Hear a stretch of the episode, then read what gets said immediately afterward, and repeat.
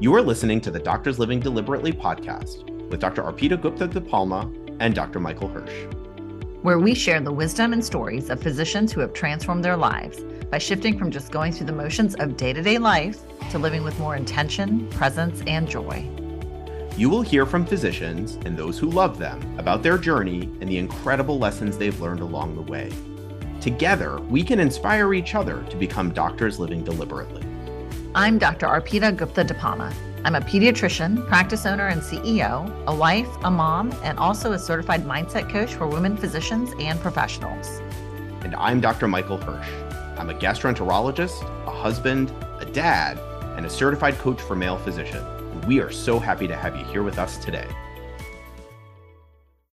Well, hey everyone, and welcome to another episode of Doctors Living Deliberately. So happy to have you here with us today, and welcome back to my co-host, Dr. Arpita Gupta DePalma. How are you? I am good. How are you doing, Michael Hersh? I am doing great and excited to have our guest on today. So, before we jump into telling you about who's here with us today, you know, one thing that our listeners may have noticed is at the end of each episode, we take a moment to tell them that coaching is not a substitute for therapy.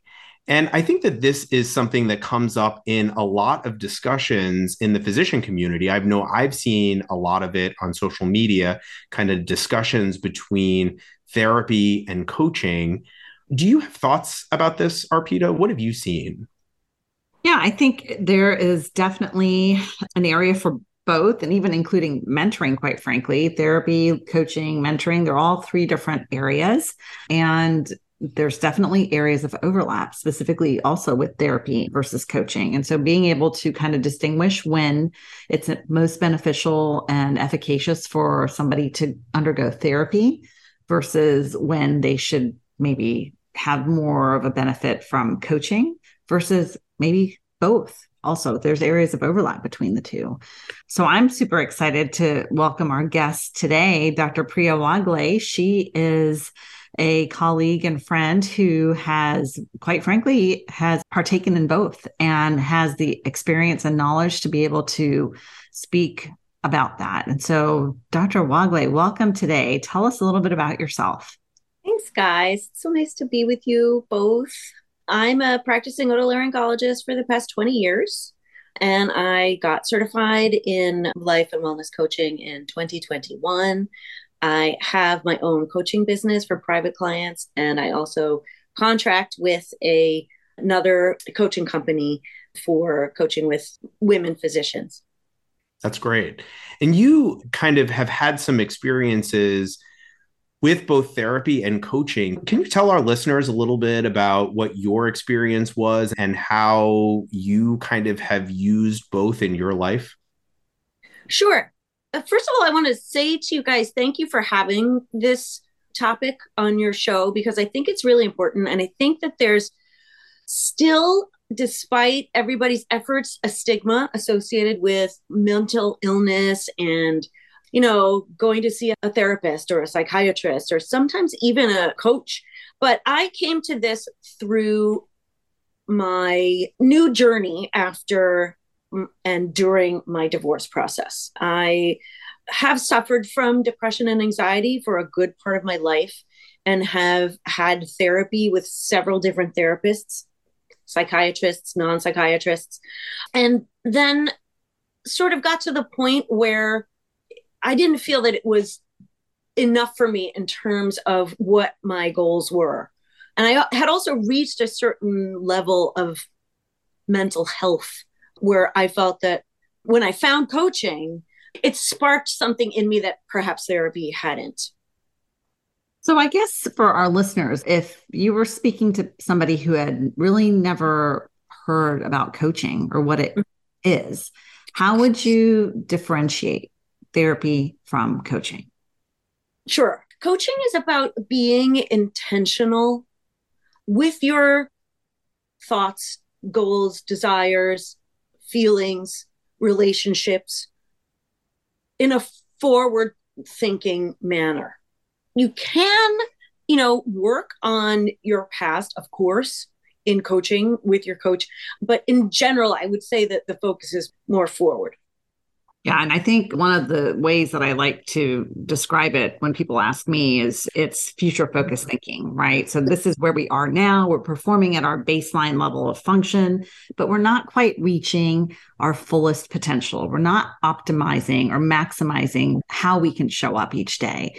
And so with the power of coaching, it's really having somebody kind of giving you other perspectives, other maybe options to consider for situations that you might be in because when we're in our own brain of how things are it's really hard to see other perspectives and so a lot of times i think working with a coach is great because it allows us to see perspectives that they're giving to us that we may not have once considered and then how would you define that difference with therapy Right. It's not that, you know, I think therapists can do that too. I think they are there to provide you with a you know, an objective perspective, if you will.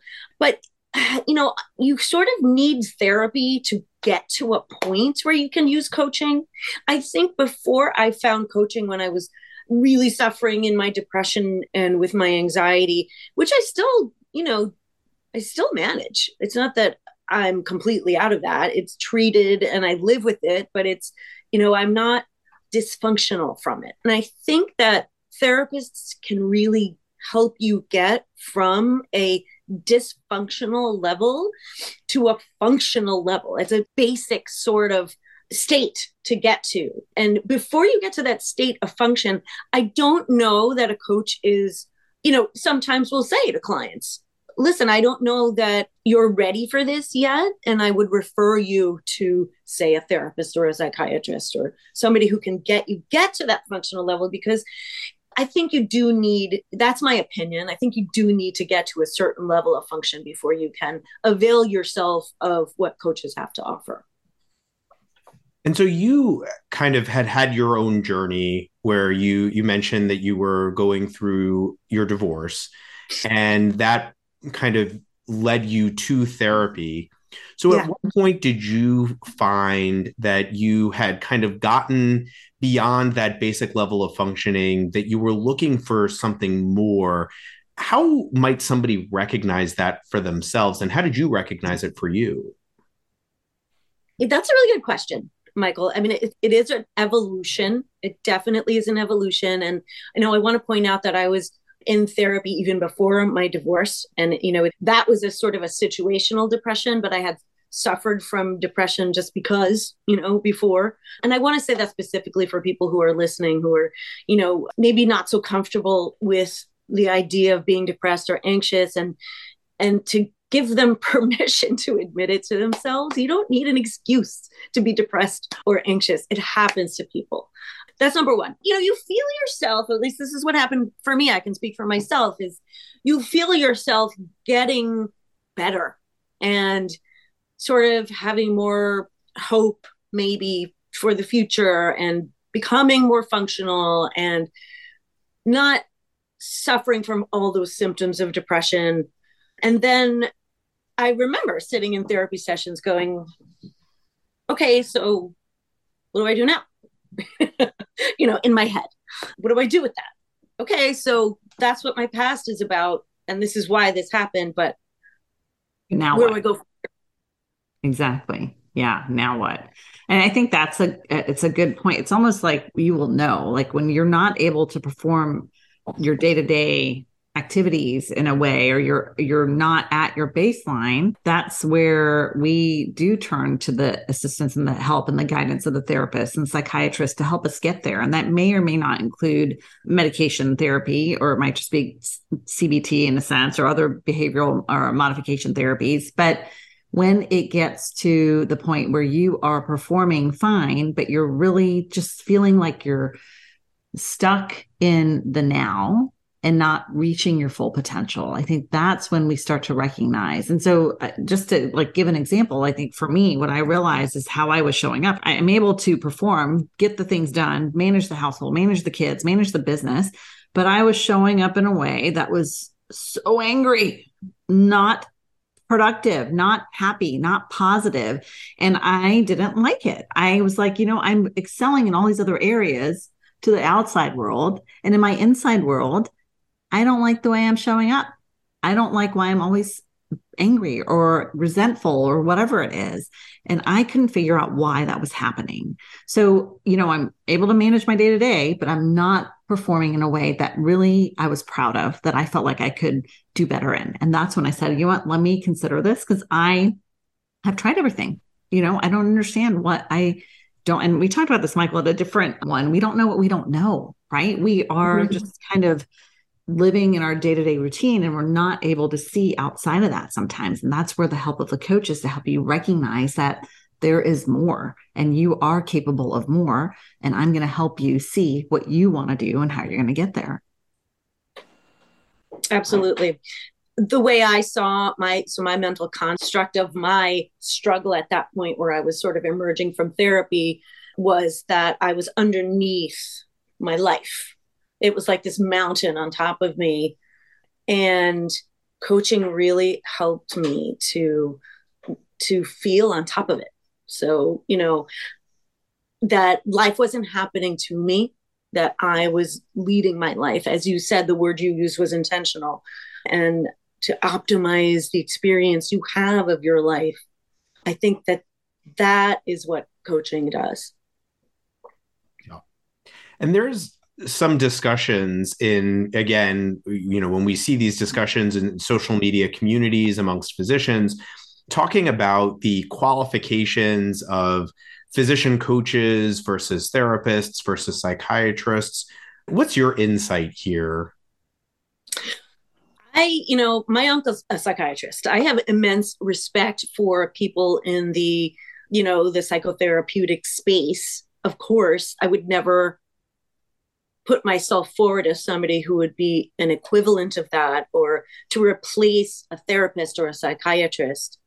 I think we do fulfill a very specific function as physician coaches. And, you know, my clients are physicians, and I have gone through specifically what they are going through and have managed my mind in a way now. And i'm continuing of course. It's i think it's a journey. I don't think it ever ends but i think i'm in a unique position to take somebody through that process. Yeah, I think as physician coaches, we have the beauty, the kind of the unique ability to be able to say, hey, I mean, we do this when we see our patients, right? When we yep. we are concerned or we have this little red flag that I think this patient has anxiety, depression, whatever it is, we will refer them out to whoever we mm-hmm. feel is going to be able to best serve them in that. And so that's where I feel like as physician coaches, we have this ability to be able to decipher this is somebody who I am comfortable coaching. And this is somebody who needs a little bit of additional support. And we're going to send them that way too. And maybe they'll come back. Maybe we can do it both at the same time. Each case is very unique and individual. And that's what we have to look at and assess as part of our, our skill. You spoke a little bit about the stigma, or somebody, one of you guys spoke a little bit about the stigma regarding therapy and coaching. Talk a little bit about that. Like, were you fearful even when you began your journey with coaching, what people would think, and how did you overcome that? Well, it wasn't when I began my my journey with coaching. It was when I was in therapy. You know, it was before coaching, and I think actually meeting the community of physician coaches that I've met has helped me destigmatize it for myself and be more open to wanting to help destigmatize it for others because I see how much suffering is around, you know, and how much people need help. And, you know, I guess I did have some shame associated with it to the point where I'd, you know, I wouldn't tell people what medication I was on, you know, if I went to a doctor visit. Because, you know, as a physician, you're supposed to be in control. You're supposed to know everything and not have weakness. You know, I do think as physicians that we're held to a certain standard that one could argue is perhaps not fair. You know, we are human beings and we suffer just like everybody else. And this is a medical problem. You know, I tell my patients all the time you treat your hypertension, right? You know, well, the cortisol is streaming through your body and increasing your blood pressure. And this is just a medicine to help you with that. I mean, I think the key here is that mental health is pervasive, right? It touches every aspect of every life. And physicians are not immune to that. And so, an opportunity to destigmatize this, to begin the discussions, to talk about it. And you both so eloquently have pointed out that we as physicians, we address the mental health of our patients day in and day out. And that is regardless of medical subspecialty, right? As Arpita, as a pediatrician, Priya, as an otolaryngologist, I deal with mental health issues in the realm of gastroenterology day in and day out because you can't separate these issues from the human element, right? it, it is part of who we are. And so I think it's so essential that we are here talking about these issues, normalizing it, and making it so that physicians know that all of this stuff is normal and that we can't ignore it. That there's so much going on in healthcare right now that mental health is so involved with that it's time that we do spend some time talking about it and addressing these issues. And so I'm so glad, Priya, that you're here today to talk through this and your own experiences. So, are there key points that you would want our listeners to take away in kind of their quest to kind of figure things out for themselves? Yeah. And uh, so, a couple points that I wanted to bring up that I haven't brought up yet is that coaching introduced me to the idea that I have a relationship with myself. And I did not know that. And so, I had a default relationship with myself like we talk about intentional thinking versus default thinking. So I just had this default relationship with myself when I was really mean to myself. And that's one of the things that I think is so pivotal to discover that once you discover that, the power you have to change your experience on this earth is just, you know, unlimited. That's number one. Number two, give yourself a break. I really just remember before I found coaching and and this community how hard I was on myself and how now in coaching other physicians how hard we tend to be on ourselves. And I think that that is the culture that we inherit when we go through medical school and residency and training and it doesn't need to be that way. You can mm. still achieve, you can still be the best you can be and do it with love for yourself. Yeah. I mean, I think when you said that, it made me go back to the five year old self. Like, would you treat or speak to your five year old version of yourself the way you do as an adult? Right. Because again, it goes back also to this the, we talked a little bit about the stigma around it that, you know, I don't want to, I, I'm going to be fearful of what other people are going to think why does it matter? Right? Why can't we just be okay with what we need to do for ourselves? We don't need to worry about why other people need services or what people might think if we need services.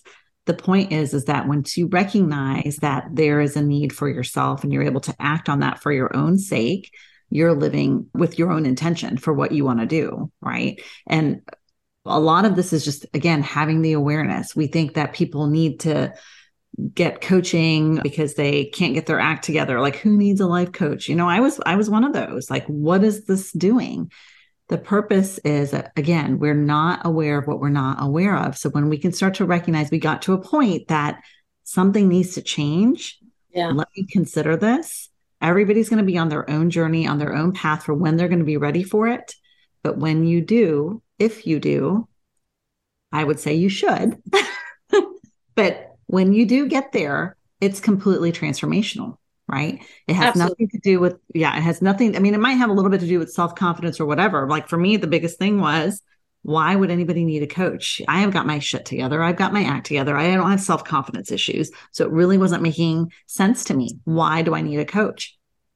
That's where kind of the magic is, where you don't even know what you don't know. And that's what that coach helps you see. So I also think as physicians, we tend to just do what we're told a lot of the time that you know we have this idea of excellence that we have to get to and we do it by performing for others in a way that you know may be really uncomfortable to us. We put aside our fatigue we put aside our hunger we put aside our feelings.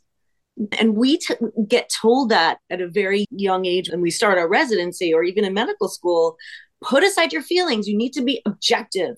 It'll keep you from, you know, taking care of that patient. But we're never taught how to take care of ourselves after the fact. You know, so we end up as these shells of human beings. That's why we have such a problem with burnout now, I think. But it doesn't need to be that way. You know, you can look at the culture that is sort of presented in front of you and decide for yourself if you want to do that. That's an incredible message of hope, right? Because it doesn't have to be that way. And I think the key takeaway from this is that there are so many options for everyone. And we are here speaking largely to physicians. There are so many options because your life doesn't have to look that way anymore, right?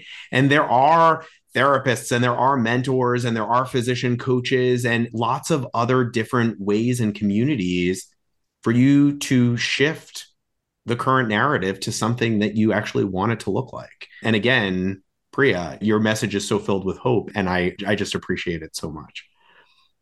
Thank you. And you know that it's genuine because it comes from what I went through. And I remember feeling stuck and feeling like God, you know, is this all there is? But the thing is, it's, you know, this is my life. It's nobody else's life. So I should be able to decide what I want to do with it and how I want to think and feel and act through it. Beautiful. So touching, so beautiful. Well, I am so grateful that we were able to talk to you today about this, Priya. Tell our audience how they could find you and reach out to you if they're interested in working with you. Sure. They can go to my website, which is priyawagle.md.com. And thank you guys for bringing me on. This has been so great. I really appreciate it. Absolutely. And for our listeners, we'll have all of Dr. Wagle's information in our show notes so that you can reach out to her. And again, Priya, so glad to have you here today. You know, we are, are obviously all friends outside of of this, and uh, and it's just so great to get to chat with you and make sure that everybody else gets to know how amazing you are too. And congrats on the podcast, guys. This is great. Thank, Thank you. you so much. And thank all of you for listening. And we look forward to seeing you on the next episode of Doctors Living Deliberately. Take care. Bye. If you enjoyed our show, don't forget to subscribe so you don't miss an episode. Share us with a friend or colleague who could also benefit and enjoy our discussions. If you really liked what you heard, please leave us a rating and a review. Positive reviews help us to get this show in front of other doctors who need to hear it. And if you want to learn more about our coaching programs and course offerings, check out the links in the show notes to our websites and social media. From there, feel free to reach out to learn more about investing in yourself through one to one coaching so you can start living deliberately. To learn more about Dr. Arpita Gupta DePalma and her coaching programs, check out her website at www.thoughtworkmd.com. And if you want to know more about Dr. Michael Hersh, check out his website at www.betterphysicianlife.com. Thanks so much for listening in. This show is for general educational and entertainment purposes only. Life coaching is not a substitute for therapy or medical treatment.